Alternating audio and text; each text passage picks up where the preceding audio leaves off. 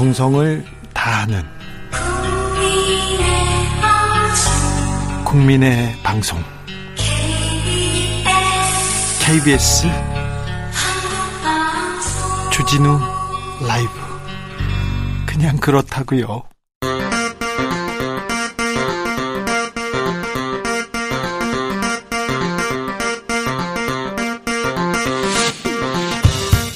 주진우 라이브.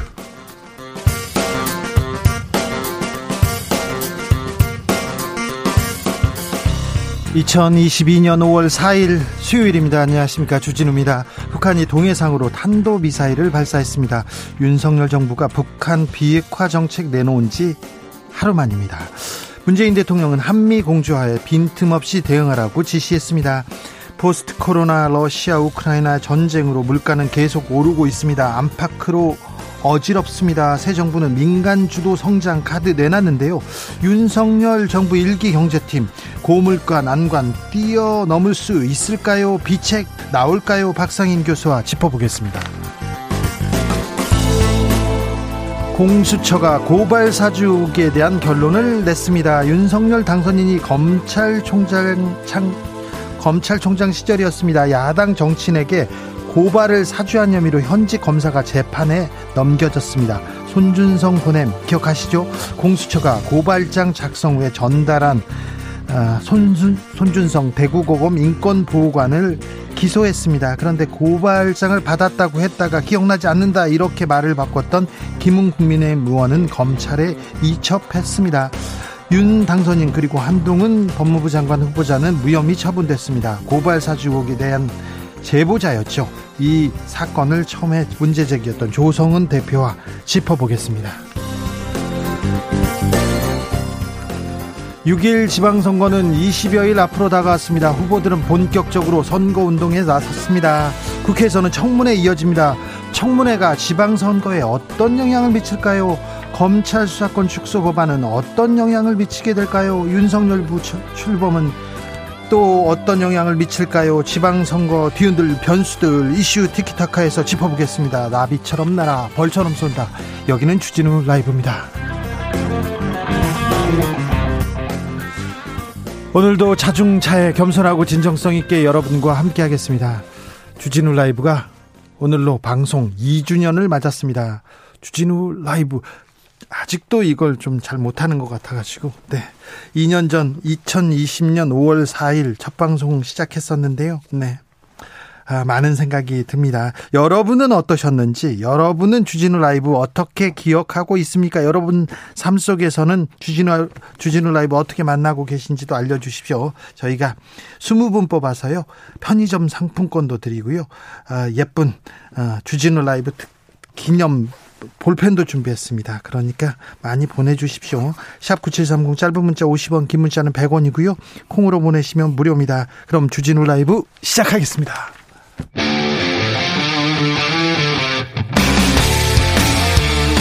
탐사보도 외길 인생 이십 년. 주 기자가 제일 싫어하는 것은?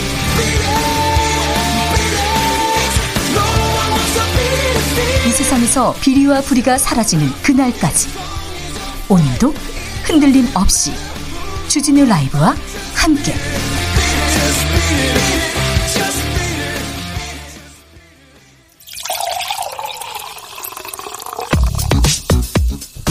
진짜 중요한 뉴스만 쭉 뽑아냈습니다. 주스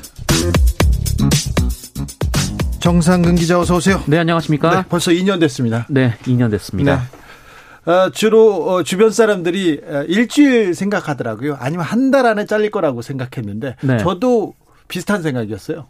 네, 근데 이 년이나 됐습니다. 그렇습니다. 네. 네. 다 덕분입니다. 감사합니다. 네, 공수처가 고발 사주 의혹 결과를 발표했습니다. 네, 국민의힘과 검찰이 공모해서 더불어민주당 최강욱 의원 등을 고발했다는 주장으로 제기된 이른바 고발 사주 의혹에 대한 공수처 수사 결과가 발표됐습니다. 예.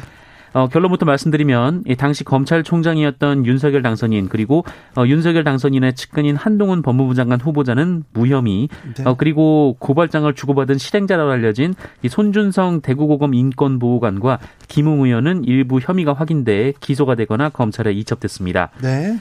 어, 손준성 보호관에게 적용된 죄명은 공무상 비밀누설, 공직선거법, 개인정보보호법, 형사사법절차 전자화 촉진법 위반 혐의입니다.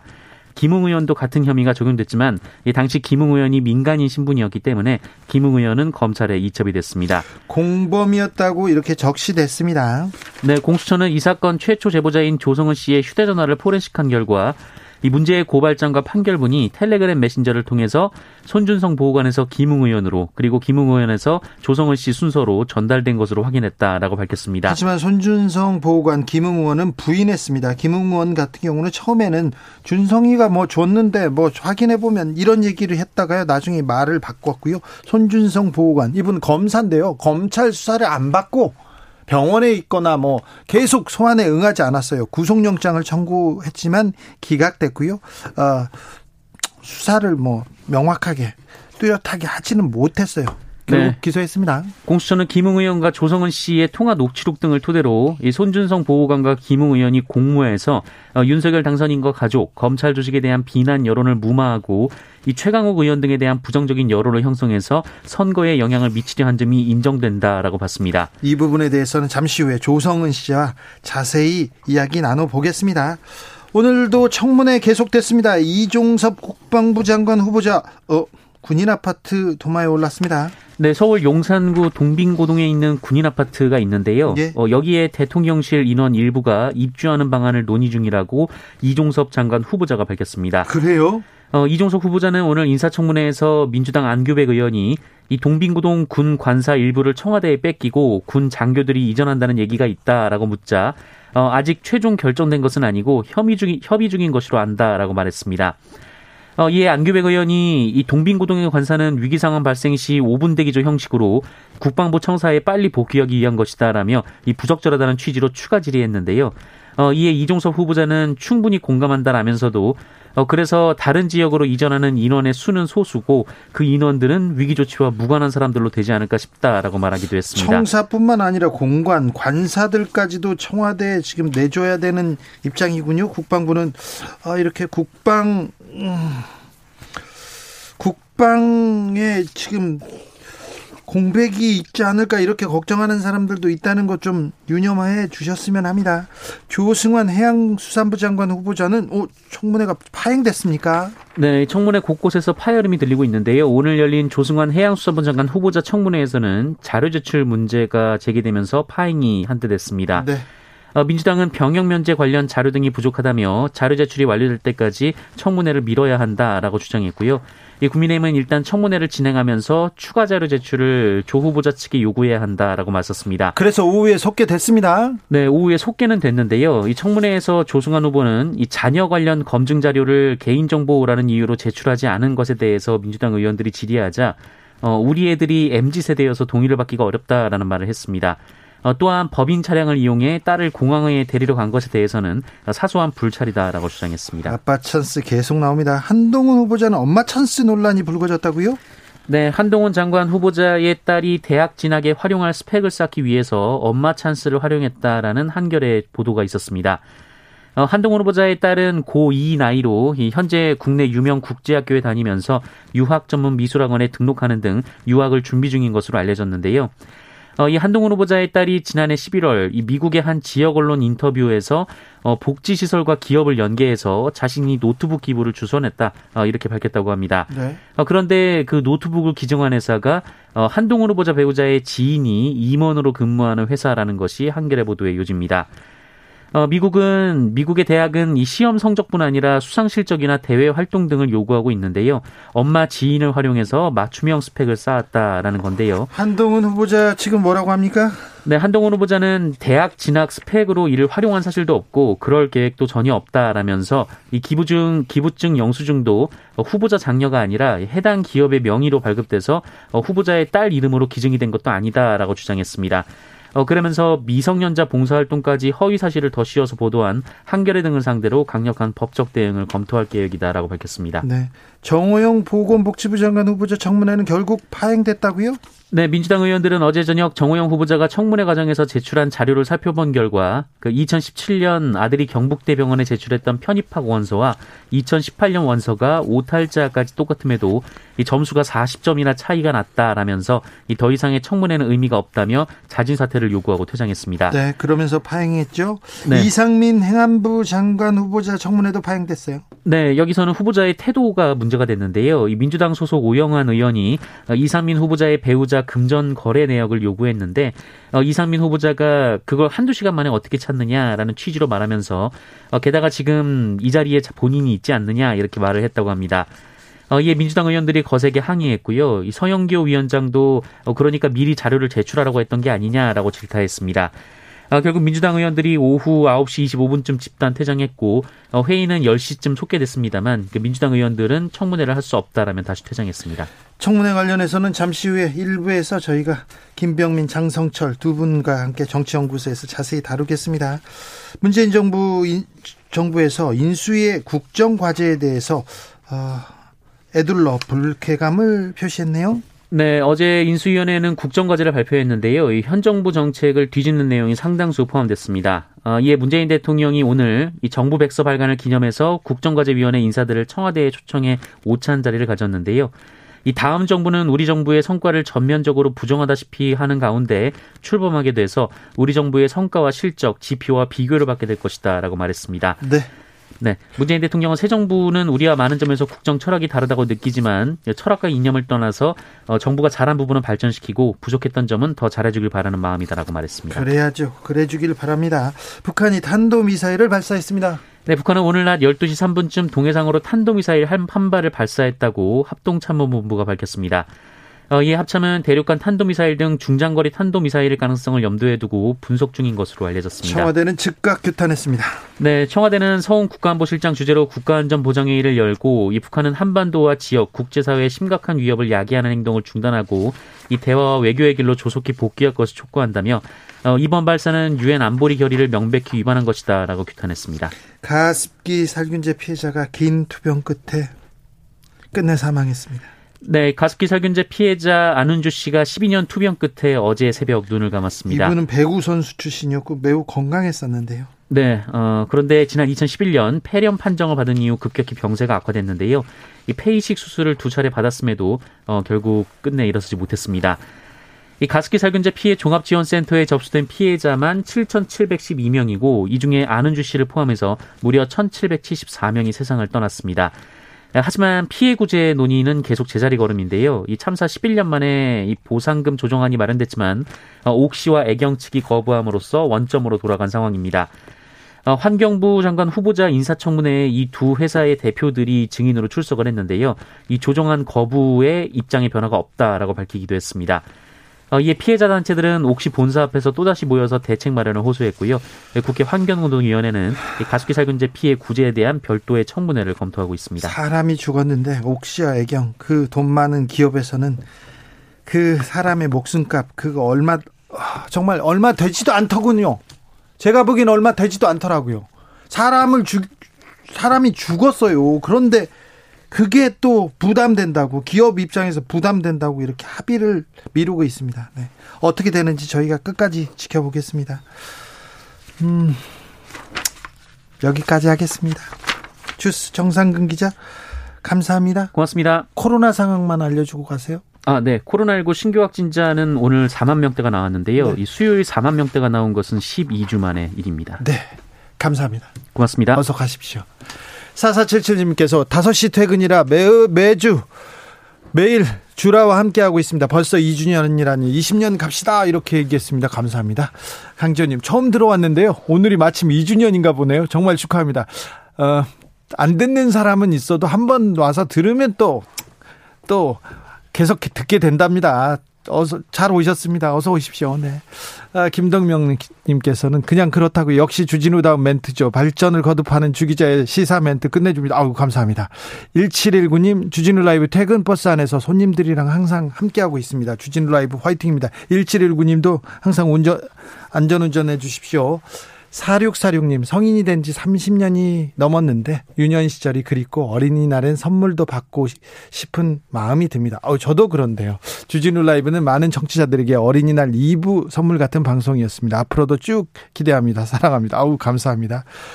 아, 주진우 라이브 이 주년 축하드립니다. 날카로운 멘트 때문에 이 년을 매일 들었습니다. 더 날카롭게 서민의 편에 서주세요. 칠칠일팔 님 아, 끝까지 그러겠습니다. 윤정민님, 주진우 라이브는 시사 프로그램도 재미있을 수 있다는 걸 보여준 프로그램이라고 생각합니다. 네, 뉴스를 쉽게 설명해주는 주 기자님 덕분에 정치, 경제, 사회를 조금이나마 좀 눈뜰 수 있게 되었습니다. 이 주년 축하합니다. 축하 멘트만이 써가지고, 네, 부끄럽습니다. 네, 더 열심히 하겠습니다. 교통정보센터 다녀오겠습니다. 임초희 씨. 나비처럼 날아 벌처럼 쏜다. 주진우 라이브.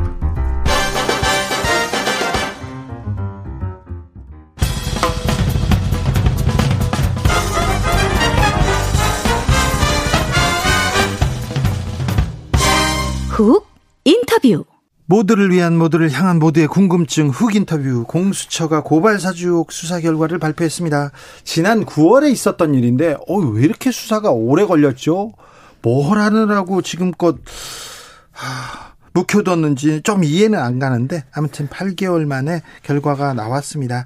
여러분은 공수처가 내놓은 결과 어떻게 보셨는지 그 내용을 제보해서 이 문제를 빛을 보게 했던 조성은 올마이티 미디어 대표 모셨습니다. 안녕하세요. 안녕하세요. 조성은입니다. 네, 오랜만에 뵙습니다. 어떻게 지내세요? 어, 요즘 매우 잘 바쁘게 지내고 있습니다. 매우 잘 바쁘게 어떤 일로요? 뭐 제 일도 있고 네. 그다음에 여러 가지 뭐 좀 이따 뭐 말씀드릴 수도 있겠지만 기획하는 일도 있어서 네. 네. 그렇습니까? 네, 바쁘게 지내고 있습니다. 오늘 공수처가 네. 고발 사주옥에 대해서 음. 결과를 발표했습니다. 네. 손준성 검사만 대구고검 인권보호관만 불구속 재판 기소했고요. 음. 어, 그다음에 김웅 의원은 검찰로 다시 보냈어요. 그 당시 음. 공무원이 아니었다는 이유로. 음. 자, 어떻게 보셨어요? 네, 어, 저도 오늘 결과를 많은 기자분들께서 보내주셔가지고 네. 봤습니다만 아마 많은 해석이 달릴 수 있는 처분이 아닐까라는 생각을 합니다. 어, 먼저 이제, 어, 그러나 이제 그 기소한 내용들을 보면 이제 애초부터 이제 뭐 대외적으로는 고발사주 사건이다라고 이렇게 얘기가 나왔지만 어, 저는 이 사건을 애초부터 윤석열 대검찰청 수뇌부의 선거 개입 사건, 총선 개입 사건이라고 규정을 했기 때문에 네. 그 내용들이 그래도 어, 담겨 있어서 저는 이제 공수처가 그래도 어려운 수사를 어, 잘 해줬지 않나라는 이런 어, 높이 평가할 부분도 분명히 있다라는 생각을 했고요. 네. 그리고 우리 손준성 예. 그리고 손준성 검사와 김웅 어, 의원 외에 이제 윤석열 등 주요 피의자들은 윤석열 한동훈 법무장관 네, 뭐, 후보자는 예, 그런 무혐의입니다. 이제 그런 피의자들은 또 자신의 모든 수단을 총동원해서 어, 방어를 최선을 다했고 저는 공익신고를 했던 사건이 실체 진실을 밝히기 위해서 저는 나름의 최선을 다했고 네. 다 아니, 나름 최선을 다했던 사건 같습니다. 제보자가 이런 관계가 있었어요 얘기하고 네. 검찰이나 공수처에서 밝히는 건데 네. 제보자가 그걸 밝히려고 고생을 했어요. 뭐 그렇더라고요. 그렇죠. 고생 많으셨습니다. 네, 최선을 다했습니다. 아무튼 네. 음. 음. 손 검사에 대해서는 구속영장이 두 번이나 청구됐는데 기각됐어요. 그리고는 네. 수사가 잘 진척이 안 됐어요. 고발장을 검찰에서 쓴 거는 맞는데 음. 누가 썼는지도 특정하지 못했고 음. 검찰에서는 어떤 일이 있었는지 고발장을 음. 왜 야당한테 시켜서 사주를 했는지 이런 부분도 명확하게 드러나지 않았습니다. 그 부분에 대해서는 또 좀 하실 말씀이 있을 것 같아요. 어, 사실 이 공수처의 이제 범죄 자체가 굉장히 직권 남용의 죄가 이제 우선적인 죄다 보니까, 어, 지시자가 누구냐, 그리고 뭐 구체적 작성자를 밝혔으면 좋겠지만, 사실 이런 것들은 굉장히, 어, 다수의, 어, 수인의 사람들이 긴밀하게 협의를 해서 사실 이 사건이 어, 은밀하게 전달이 되고 했었기 네. 때문에 이것은 특정 어떤 작성, 어떤 문장을 누가 썼느냐를 떠나서 사실 어, 공동정범으로 다 적극적인 기소 판단을 했어야 되지 않을까. 만약에 이 고발장을 검사들 네. 그리고 검찰 수사관들이 만들지 않고 일반인들 다른 기업 다른 조직에서 했다면 그거 밝혔을 거예요. 아마도 어렵지 저도, 않게. 네, 이렇게 손준성 검사님이 이제 누워 계신 게 벌써 몇 개월째라고 알고 있는데 네. 벌써 일반인이셨으면 일어섰지 않을까. 검찰 조사 안 받고 병원으로 가지 않습니까? 그럼 바로 잡혀갑니다. 긴급 체포돼가지고요. 네, 끌려갑니다. 그러니까요. 그래서 뭐 그런 뭐 여러 가지 것들을 봤는데 저는 뭐 어떻게 본다면 이런 처분들이 어, 오늘의 무혐의 처분을 받았던 사람들이 과연 그들의 어, 가볍게 자유를 줬던 건지 아니면 이것이 족쇄가 됐던, 될 건지는 어, 앞으로 또 지켜볼 일이라고 생각합니다. 네. 그래요?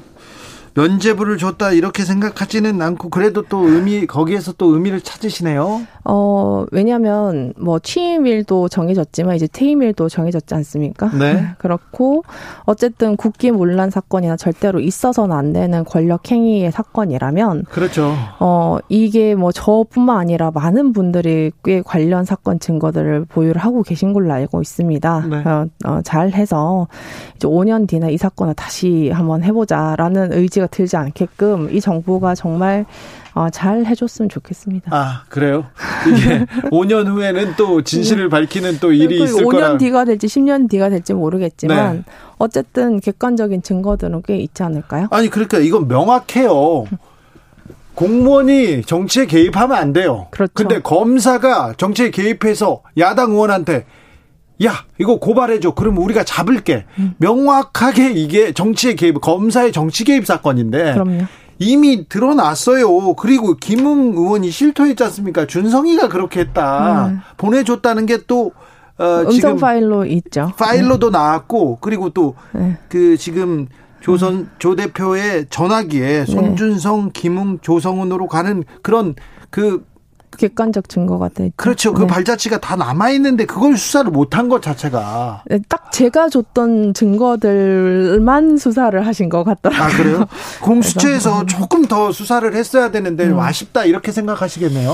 근데 이제 저도 어떻게 보면 신생, 어, 신생 수사기관에서 또 이제 제가 일반 참고인 신분이 아니라 공익신고자라는 특수한 신분으로 이제 특히 일반인 대상 수사가 아닌 고위공직자를 수사하는 특히나 이제 검사들, 대검찰청 수뇌부 검사들을 수사하는 과정을 지켜보니 이게 고위공직자가 아이폰을 들면 무적이 되더라고요. 그런 부분들이나 증거인멸 또 고위공직자의 특수한 신분에 의한 어떤 증거 은폐라든지 이런 부분들은 사실 제도적으로 얼마든지 공수처가 수사를 더 잘할 수 있게 제도 보완이 좀 많이 필요한 것 같더라고요. 그렇습니다. 네. 피의자의 인권은 보호돼야 되는데 네. 이 검사들 그리고 수사 전문가들이 네. 그 수사 지식들 그, 그, 그 관련 지식을 가지고 또 빠져나가려고 하면 얼마든지 네. 빠져나갈 수 있더라고요. 이번에 범죄자들이 많이 배웠지 않은가 네. 뭐 그런 생각도 합니다. 네. 네.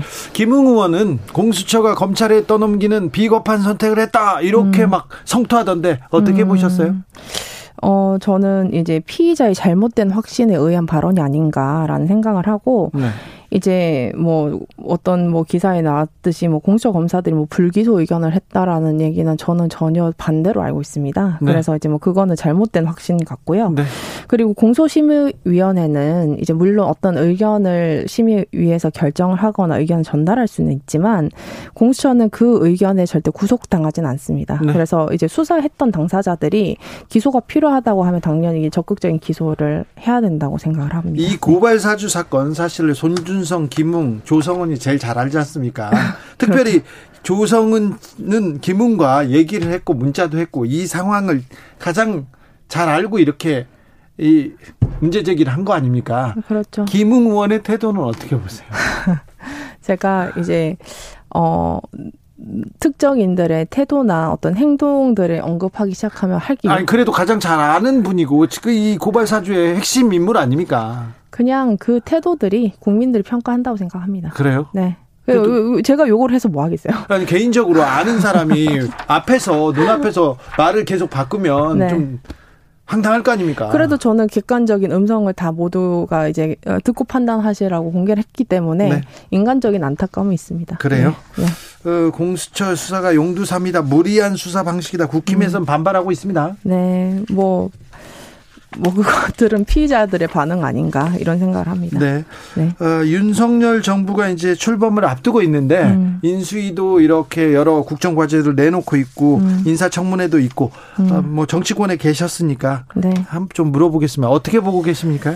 어, 저는 이런 지금 일 년에 오늘의 뭐 무혐의 처분이라든지 관련 이제 뭐 수사, 특히나 이제 그분이 했던 직의, 어, 특수성 때문에 이런 그 죄를 피해가는 행동들이 누적이 될수록 결과적으로는 본인이 어떤 국정 철학을 갖고 계신지 전 잘 모르겠습니다만 그런 것들 모든 제약이 될 겁니다. 그래서, 어, 훨씬 겸손하고 겸허하게 어, 권력에 임해 주셨으면 좋겠고요. 그리고 사실 어, 이제는 누가 봐도 가장 정치적인 검찰이었지 않습니까? 역대 가장 정치적인 검찰이 윤석열 검사였다를 어, 반발하는 사람들은 없을 겁니다. 그렇지만 그 권력이 얼마나 부끄러운지를 스스로 반성도 하셔야 되고 또 검찰 여러분들도 야, 윤석열이 성공한 케이스다 이게 아니라 아, 저렇게 권력이, 어, 보여지고 집행하게 되면은 결국은, 어, 그, 존경받지 못하고 명예롭지 못하다라는 것도 좀 잘 판단을 해 주셨으면 좋겠습니다. 어, 국민들 중에 모르는 분들이 있어서 그런데 왜 고발사 주옥에 한동훈 법무부 장관 후보자 이름이 나오죠? 어, 고발장 안에 명백한 이익 대상자로 명시가 되어 있기 때문입니다. 맞습니다. 검사의 고발장, 검찰에서 지금 야당 의원한테 준 고발장에 의하면 그 고발장은 한동훈과 윤석열을 위한 고발장이었죠. 김건희 씨도 있죠. 김건희 씨를 위한 네. 고발장. 그래서 김건희, 한동훈, 한동훈, 윤석열이 들어가 있고요. 그렇습니다. 네. 그런데 네. 세 분은 무혐의를 받았습니다. 그러니까 세 분은 조사 자체를 안 한 처분인 거죠. 조사 자체가 조금 미흡한 것 같아요. 네, 공수, 네, 네. 공수처 수사에서 조금 보완해야 되는 점 아닌가 이런 생각도 해봅니다. 뭐 일단은 이 무혐의가 어, 끝까지 무혐의가 될지는 네. 이제 역사가 알겠죠. 그래요? 네. 오 년 있다가? 오 년이 될지 십 년이 될지 모르겠습니다. 아, 십 년이 될지 모르겠지만 나중에 다시 이 문제에 네. 대해서는 좀 명확하게 밝혀야 된다 이런 네. 입장이신 거죠? 저도 굉장히 오랜 시간 관심을 두고 갈 네. 사건이라고 생각합니다. 오랫동안 관심을 갖겠다 이 문제에 대해서. 네. 네. 그리고 또 어떤 문제에 대해서 관심을 가질 예정이십니까? 네, 제가 뭐 어, 작년 십일월 이후부터 네. 또 좀 기획을 하고 있는 것들이 있는데요. 어, 제가 이제, 어, 저의 특수한 경험과 그리고 요번 사건을 지나오면서 제가 굉장히 취재력이 탁월한 우리 기자님들 네. 그리고 이제 관련인들을 봤는데 이 경험들을 사실, 어, 그냥 지나가긴 좀 아쉽다 해서 제가, 음, 고위공직자 범죄 신고센터? 나 그런 것들을 고위공직자 수사처가 아니라 범죄신고센터. 네, 그래서 그런 것들을 이제 전국에 있는 기자님들과 아니면 전국에 있는 어떤 감시 뭐 단체들 이런 것들과 한번 연계를 해보면 좋지 않을까. 사실 저번 지난 십일월달에 해서 여러 기자님과 뭐 법조인들과 논의는 하고 있습니다. 알겠습니다. 네, 네 기대가 됩니다. 네. 지금까지 고발사주옥의 제보자였습니다. 이 문제를 세상에 알린 조성은 올마이티 미디어 대표와 얘기 나눠봤습니다. 감사합니다. 네, 감사합니다.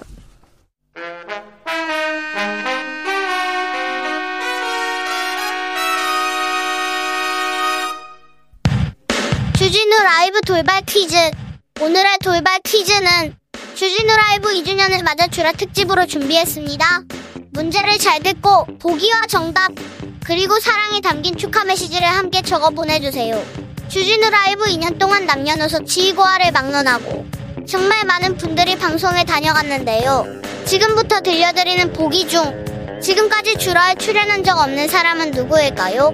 일 번 돌 김용호, 이 번 노브웨인, 삼 번 비티에스. 다시 들려드릴게요. 일 번 돌 김용호, 이 번 노브웨인, 삼 번 비티에스. 샵 구칠삼공 짧은 문자 오십 원 긴 문자는 백 원입니다.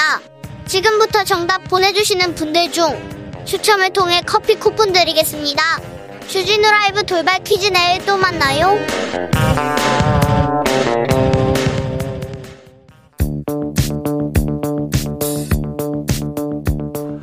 대한민국 정치의 새로운 백 년을 준비한다. 이십일 세기형 국회 싱크탱크 정치연구소. 정치권에 보내는 고급진 비대면 정치 컨설팅입니다. 국민의힘 나아가야 할 길, 윤석열 정부는 어떻게 가야 될지 특별한 수 한 주 정확하게 분석해드릴 두 분 모셨습니다. 장성철 대구 가톨릭대 특임 교수, 안녕하세요. 안녕하세요. 축하드립니다. 이 주년. 네, 감사합니다. 김병민 국민의힘 전 대변인, 어서 오세요. 네, 반갑습니다. 이 주년 네. 축하드립니다. 네, 벌써 이 년 됐어요. 아, 앞으로 한 오 년 더 말이에요. 계속하세요. 아, 그래요? 오 년 더. 네. 오 년으로 되겠습니까? 아, 아 그렇습니까? 국민의힘에서 너무 좋아하죠. 네? 너무 좋아한다고요? 애청자들이 많습니다. 네. 네. 그래요. 이 정도는 괜찮지요.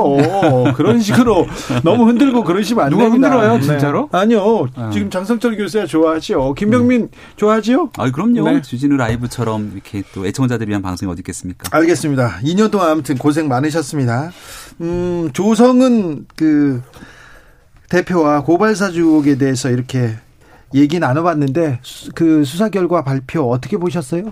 아, 예, 조금 전에 나가면서 네. 예, 지나가더라고요. 네. 시간이 참 빨리 흘렀다 이렇게 생각이 되는데 작년 구월이었으니까요. 예, 예. 구월, 팔월 말에 이제 뉴스가 시작됐고 네. 구월 달 수사 동, 시작했어요. 국민의힘 경선 일정에 딱 맞춰갖고 네. 수사 진행되고 팔월 달에 저도 휴대전화 통신조회 당했거든요. 네. 음. 예, 그러니까 국민의힘에 있는 의원들 중에서 공수처에 통신조회 안 당한 사람이 있을까 싶을 정도의 문제들이 심각했지만 결과적으로 피의자로 입건한 윤석열 당선인에 대해서 아무런 무엇 하나 해둔 것이 없는 공수처의 결과를 봤고요.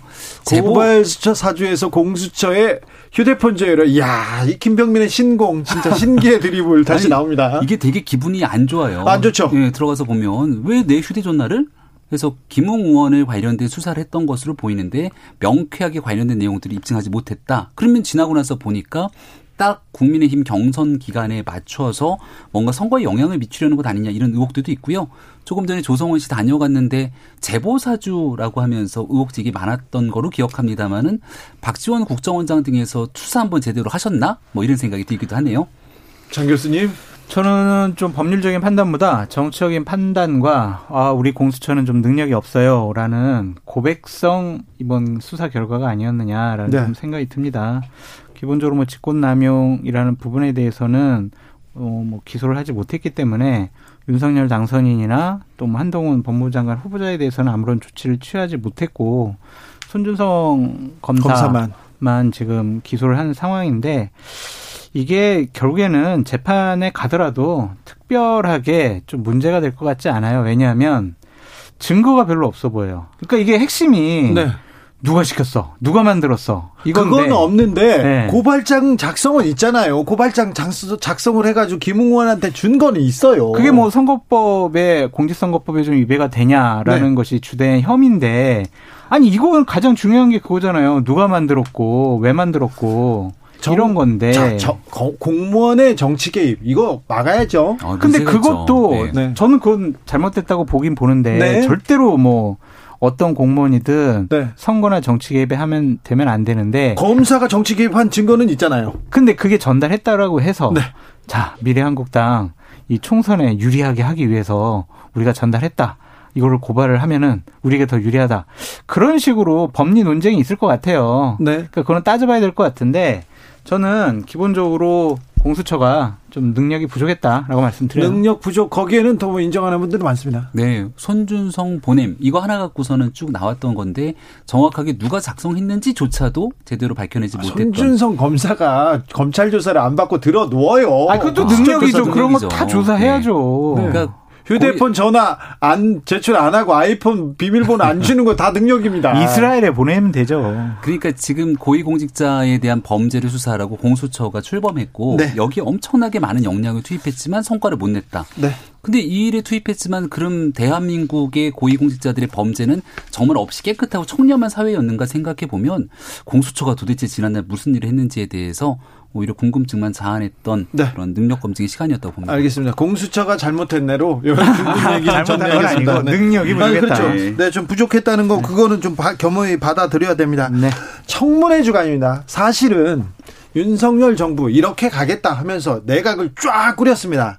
그래서 다 인사청문회, 장관이 보여주는 정책, 비전 이걸 가지고 지금 청문회가 계속 되고 거기서 어떤 사람은 문제가 있네, 이 얘기 청문회 시국으로 지금 지나가야 되는데 뭐 다른 이슈들이 크게 크기 때문에 지금 김병민, 장성철 교수 두 분 다 표정이 좋아요. 국민의힘 쪽에서는 표정이 좀 좋아요. 네. 뭐 그렇지는 않죠. 그렇지, 그렇지 않아요. 네. 원래 오늘 오전에 진행돼야 될 게 한동훈 후보자에 대한 청문회인데 네. 이거를 민주당이 밀어버리지 않았습니까? 네. 왜 그랬을까 가만히 생각해 보면 민주당에서는 낙마일 순위 타깃으로 사실 삼을 정도로 절대로 받아들일 수 없다고 했는데 네. 굳이 석연찮게 자료 제출 뭐 문제 등을 이유로 연장을 했단 말입니다. 근데 어저께 무슨 일이 있었냐 하면 문재인 대통령이 무리하게 검수완박에 대한 법안을 최종적으로 공포하지 않았습니까? 그리고 이번 주에 이 검수완박 처리 이후 국민적 여론조사를 보게 되면 민주당이 굉장히 열세로 밀리게 되는 여론조사 수치들이 나오거든요. 민주당이 많이 밀립니다. 그래서 오늘 한동훈 후보자에 대한 인사청문회가 진행되고 나면 검수완박 국면 속에서의 이 논리 구도가 안 먹히는 것 아니냐. 이렇게 좀 회피한 측면들이 있어서 저는 민주당이 아직 야당할 준비가 잘 안 돼 있는 것 같다는 생각이 문득 들었습니다. 장성철 교수님. 김병민 전 대변인 말씀이 뭐 더 옳다, 덧붙일 말씀이 없다, 잘 분석을 해 주셨다라는 좀 생각이 들고요. 저는 청문회 보면서 국민의힘 의원이나 민주당 의원이나 서로 창피할 것 같아요. 그러니까 청문회 모습 보고 웃겨요. 네. 몇 달 전까지만 해도 민주당 의원들 자기네 대통령이 지명한 장관 후보자들과 관련해서는 결사적으로 옹호하고 방어하고 어? 뭐 예를 들면은 국민의힘이 저기 왜 자료 안 내요? 그러면은 아예 뭐 그 자료 뭐 이렇게 얼버무렸는데 지금은 서로 입장이 바뀌어가지고 자료 내놔라 뭐 그리고 옹호하고 이런 모습이 국민들 보기에 참 창피스럽다라는 말씀을 먼저 드리고요. 저는 입장 바꿔서 서로 생각을 해봤으면 좋겠다. 국민의힘이 정권을 잡았잖아요. 네. 민주당 정권과는 다르다라는 그런 국민적 기대감을 채워야 한다고 생각이 듭니다. 네. 예전에 민주당이 자기네들 후보를 옹호했던 것처럼 여러 가지 잘못된 의혹들이 나오더라도 어? 해명 다 됐네. 뭐가 문제야? 이런 식으로 접근하지 않았으면 좋겠습니다.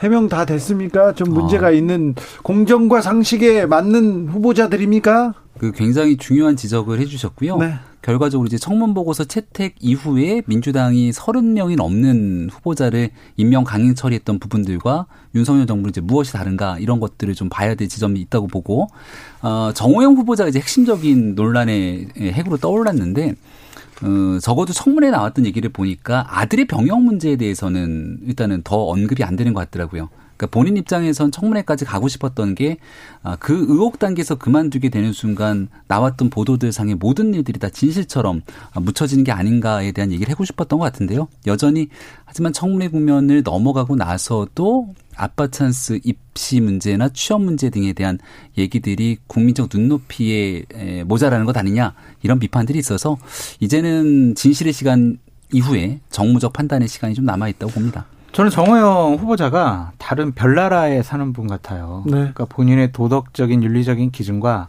국민의 상시적인 눈높이랑은 많이 다른 것 같습니다. 제가 봐도 아무리 저 의혹들이 다 도덕적 윤리적으로 문제가 있어 보이는데 본인은 아무 문제가 없대요. 네. 이게 네. 지금 두 분 얘기를 자세히 들어보니까 청문회까지 하고 그리고 본인 할 얘기를 다 한 다음에 시간을 끌고 막판에 이제 이렇게 막판에 이제 철회하는. 아, 그게 민주당의 지금 분석이고 그런 모양새가 보이는데요. 아, 그런 모양새 마지막까지 있긴. 바람막이를 혼자서 어? 네, 그런 모양새가 있긴 있지만은 기본적으로 거 아닙니까? 그 정도의 당을 위한 헌신의 감정 또 네. 당선인에 대해서 내 한 몸 희생하겠다는 마음이 있었다면. 지금 있는 국면 속에서 어제 청문회에 나왔던 모습들은 좀 달랐을 것 같은데 네. 이건 전략적으로 판단할 일은 아닌 것 같습니다. 어제 네. 저는 그 정호영 후보자의 모습을 보고 참 사람이 멘탈이 강하다? 네. 조금 더 심하게 얘기하면 전 정말 뻔뻔하다. 네. 그런 생각까지 들었어요. 그래서 저는 사퇴해야 되고 국민의힘은 옹호하면 안 되는데 오늘 인수위에서 조금 우려스러운 반응이 나왔어요.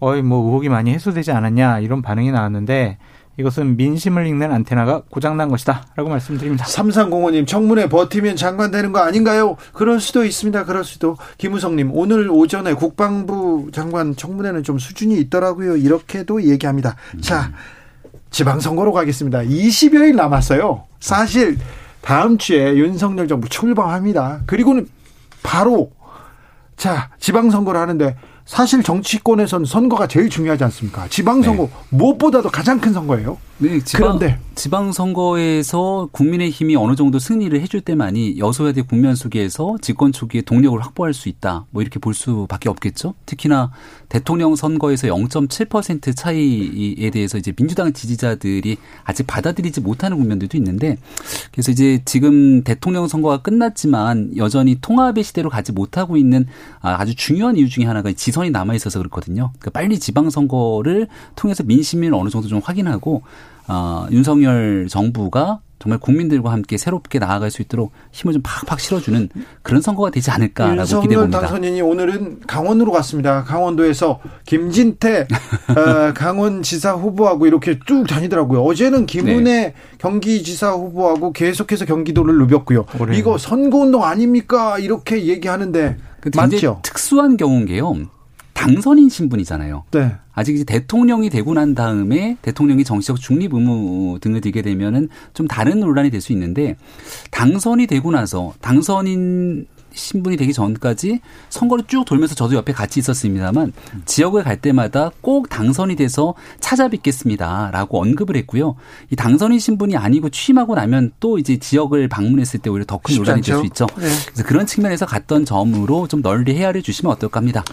널리 헤아릴 일이 아니고 이거는 윤석열 당선인이 잘못한 거예요. 이거는 백 퍼센트 선거 개입이다라고 네. 볼 수밖에 없고, 예를 들면 월요일날 같은 경우에는 김은혜 의원, 김은혜 후보자, 그리고 오늘 같은 경우에는 박정아 또 원주에서 출마하실 분 네. 그런 분들 지원 같은 거 했다라고 볼 수밖에 없거든요. 예. 제발 좀 이런 거 안 했으면 좋겠어요. 대선 전에 문재인 대통령이 지방 갔을 때 저나 국민의힘 의원들이 왜 이거 대선 선거에 개입하려는 것이냐라고 비판했거든요. 네. 윤석열 정권은 달라져야죠. 그래야 정권 교체했다라는 기쁨을 국민들이 느낄 수가 있을 것 같은데, 저 제발 이런 일 안 했으면 좋겠어요. 실무자들도 이런 일정 안 잡았으면 좋겠습니다. 이거는 당선인을 상당히 모욕시키는 얘기입니다. 한마디만 조금 덧붙이면, 그러니까 예를 들어서 사 점 칠 보궐선거를 앞두고 가덕도 신공항 문제가 핫한 이슈가 됐습니다. 그렇기 때문에 장관, 원내대표 등을 다 대동하고 대통령이 직접 가덕도를 방문했던 부분들이 이거 선거 개입 아니냐 이렇게 논란이 커졌던 측면이 있죠. 그러니까 제가 거듭 당선인 신분임을 강조하는 이유는 실제 이제 정권의 인수인계 기간 과정 속에 있지만 당선인을 좋아하는 사람들 마음들이 있을지언정 네. 이게 대통령으로서 권한을 행사할 수 있는 상황은 아니거든요. 그런 측면에서 조금 과거와는 차이가 있다는 점, 그리고 대통령이 되고 난 뒤에는 있게 되는 총선 등에서 이런 일들이 일어나지는 않을 것이다 라고 저는 생각합니다. 제가 싫어하는 패널이 나왔으면 제가 막 공격했을 텐데 제가 제일 좋아하는 김병민 대변인 나오셔가지고 여기까지 할게요. 네. 그러면 그런데 음, 국민의힘과 어, 윤석열 당선인 측에서는 좀 거칠 게 없는 것 같아요. 좀 계속해서 어, 우리를 도와주고 있는 거 아닌가 이렇게 생각합니다. 특별히 음. 민주당이 목소리를 높일수록 민주당의 지지율이 지금 떨어지는 게 뚝뚝 떨어지는 게 보입니다. 네. 민주당의 지금 열세, 민주당의 지금 지지부진 어디에서 원인을 보고 있습니까? 두 가지예요. 검수완박 법안을 절차상 민주주의라는 큰 원칙을 훼손하면서까지 밀어붙이는 것에 대한 국민적인 반감이 있고요. 검찰 수사권 축소 법안인데 검수완박이라고 계속 얘기하십니다. 네. 그리고 또 이제 민주당 지도부가 상당히 혼란스럽고 갈등을 많이 일으키고 지방선거 공천 문제와 관련해서 개파들이 싸움을 벌이는 것이 아니냐. 예. 리더십이 실종됐어요. 네. 저는 그 두 가지 이유 때문이라고 보여집니다. 네. 네. 전적으로 고, 어, 동의를 하고요. 그러니까 민주당의 핵심 축이 없는 것 아닙니까, 지금. 누구를 중심으로 가야 될지. 그러니까 보이지 않는 뒤에 혹시 이재명 고문이 있는 것 아니야? 이런 일들만 증폭되고 있는 상황이기 때문에, 또 서울시장 선거가 어떤 선거보다 지방선거에서는 중요하거든요. 근데 여기에 송영길 대표가 명분 없이 나왔는데 오세훈 후보와 오세훈 시장과 여론조사 격차가 확 벌어지게 되니까 벌써 분위기에서부터 흐트러지게 되는 측면이 있다고 볼 수 있고요. 어, 문재인 대통령이 임기 말에 이제 인터뷰도 하고 거듭 때는 행보들을 보이지 않습니까? 저는 대통령 임기 말에 이제 어느 정도 여론이 받쳐주게 되는데, 국민들과 함께해서 행복했습니다 정도로 낮은 로키 행보를 펼쳤으면 오히려 민주당에 도움이 됐을 것 같아요. 근데 언론사와 인터뷰 등을 통해서 나는 링 위에 서보지도 않았는데 우리 정부는 잘했는데 이런 방식으로 언급하는 모습들이 국민 앞에 비춰지면서 이게 민주당 선거 구도에는 큰 도움이 안 된다고 봅니다.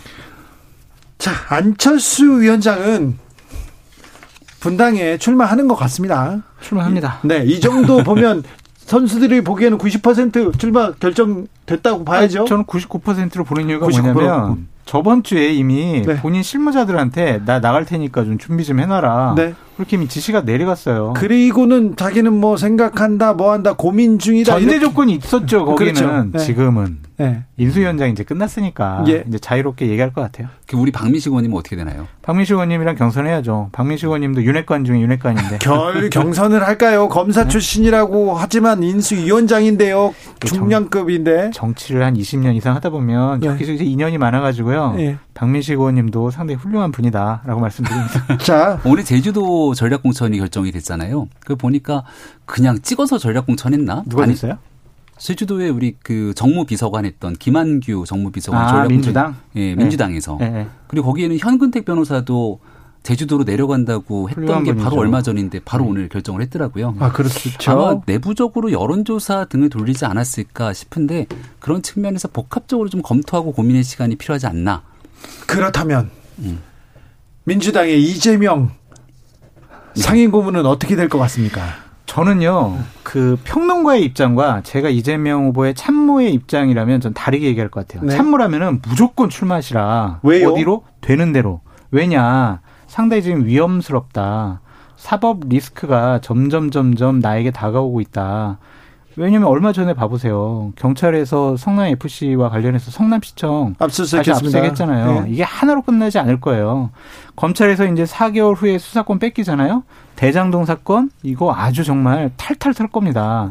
그렇다면 어느 정도 그걸 방어해야 될 갑옷 같은 걸 입고 있어야 돼요. 그래서 국회의원직. 그래서 원내 세력이 뒷받침을 해줘야 된다. 공개적으로 활동할 수 있는 공간이 있어야 된다. 그렇기 때문에 무조건 출마하셔라. 비난은 잠깐이고 편안함은 좀 오래 간다. 그렇게 얘기할 것 같은데 평론가의 입장에서는 출마하시면 안 되죠. 이게 말이 됩니까? 지도자는요. 큰 지도자. 대선까지 나가셨고 대통령 될 뻔했잖아요. 그분이 가장 민주당에서 안락한 지역에 가서 배지에 연연하는 모습 보이는 게 큰 지도자 맞습니까? 음. 아까 말씀 주신 거를 네 글자로 줄이면 방탄 출마 아니겠습니까? 근데 이재명 고문이 그렇게 출마하게 되면 본인은 배지를 얻을 수 있을지언정 전체 선거 구도에서 도움이 될 수 있는 건 없는 것 같아요. 그렇죠. 그러니까 경기도에 오늘 나온 여론조사를 보니까 김은혜 후보가 조금 어려운 고비들을 계속 맞고 있는 것 같은데. 여기는 엎치락 덮치락 예. 붙었다가 좀 벌어지기도 합니다. 그러니까 이럴 때 경기도 분당갑에 뭔가 중도층 그리고 젊은 사람들에게 표를 가져올 수 있는 사람이 갖고 도움이 되게 되면은 그건 같이 시너지 효과가 나지 않습니까? 근데 이재명 고문의 출마 같은 경우는 오로지 본인을 위한 일이지 전체 구도에는 도움이 되지 않고 송, 서울에 출마한 한 송영길 후보는 왜 자꾸 이재명 고문을 얘기하는지 진짜 이해가 안 가거든요. 아마도 본인 혼자 이대로 가면 선거 국면에서 책임을 다 떠안게 되는데 같이 공동의 책임을 떠안으려고 하는 건지 송영길 대표의 발언이 전 잘 이해가 안 갑니다. 근데 만약에 이제 최악의 경우가 뭐냐면 이재명 후보가 개항에 출마를 했어요. 본인은 당선되고 서울, 경기도, 인천 다 져요. 이러면은 수도권 패배의 가장 근본적인 이유는 이재명이다라는 공식이 성립될 네. 수밖에 없어요. 향후에 당대표 등 큰 선거를 준비해야 되는데 정치적인 입지가 상당히 위태로울 수 있다라고 말씀드립니다. 여러분께서는 어떻게 생각하시는지 국민의힘의 핵심 브레인들은 이렇게 생각한다고 합니다. 그런데 민주당은 자 대통령 인수위에서 여러 국정과제를 이렇게 냈습니다. 그런데 음, 윤석열 정부의 그림, 밑그림 오 년을 책임질 만한 그림 어떻게 보십니까? 잘 모르겠어요. 정책이 안 보인다 이렇게 하는 생각하는 사람도 많아요. 아, 그러니까 이제 어, 새로운 정부의 비전, 국정과제들이 발표가 됐는데 네. 우와 할 정도의 뭔가 깜짝 어, 국정과제들이 잘 안 보이다 보니까 과거에 있었던 내용들 주로 어, 담보 이렇게 가, 다시 한번 담아낸 것 아니야라는 비판들이 일부 있는 것 같습니다. 근데 이거에 대한 설명을 잠깐 좀 드리면 어, 윤석열 당선인을 만들어낸 힘은 오십 퍼센트가 넘는 국민의 정권 교체 열망이었거든요. 문재인 정부에서 국민의 기본적인 상식을 외면하고 잘못 갔던 부분들을 바로잡는 것이 우선이라고 생각했기 때문에 거기에 대한 내용들이 중점적으로 국정과제에 들어간 것이고 조금 미진한 측면들은 새로운 미래 먹거리라든지 그리고 젊은 세대가 나아가야 될 수 있는 그런 좀 참신한 방안들에 대해서는 이 국정과제로 끝이 아니니까 네. 또 추가적으로 더 담아낼 수 있는 기회들이 있을 거라 봅니다. 추가로 좀 담아내야 되는데 인수위원회에서 그러니까 안철수 위원장이 내놓았는데 지금 선거에 관심 드느라고 여기 지금 신경 못 쓴 거 아닌가 이렇게 생각하는 사람들도 있을 수 있어요. 김병민 대변인께서 설명 잘 해주셨고요. 네. 저는 윤석열 당선인께서 이 백 대 국정과제에 담지 못한 자신이 후보 시절의 공약들 있잖아요. 네. 그런 것들에 대해서는 일괄적으로 좀 설명과 지키지 못하는 부분에 대한 어, 죄송하다는 얘기를 국민들한테 해야 된다라고 말씀드립니다. 자, 그리고 정의당의 데스노트에 한덕수, 원희룡이 올랐습니다. 김현숙도 오르고 여섯 명 올랐는데, 자, 몇 명 정도 낙, 낙마할 것 같습니까? 정호영 보건복지부 장관 후보자는 네. 본인이 자진 사퇴하든지 아니면 국민의힘에서 인사청문 보고서를 채택을 안 해줄 가능성도 있어요. 그렇죠. 안 할 것 네. 같아요. 그리고 나중에는 버릴 것 같습니다. 그렇죠. 그래서 몇 명이나 될 것 같아요? 한 명 정도. 한 명이요? 네. 정호영 한 명이라고? 네. 아이고, 왜 이렇게 소심해졌네. 민주당에서 내세웠던 장관 후보자들과 비교해봐서는 자, 김병민 괜찮아요. 이미 한 명이 낙마했잖아요. 네. 김인철 후보자. 네. 예. 그래서 뭐 지금 나오고 있는 정의당의 데스노트는 저는 이제 의미가 없다고 보는 게 왜요, 왜요? 정의당의 데스노트는 같은 김병민, 장성철 네, 여기까지 네, 여기까지 하겠습니다. 두 분 감사합니다. 고맙습니다. 감사합니다. 저는 여섯 시에 이 부에서 뵙겠습니다.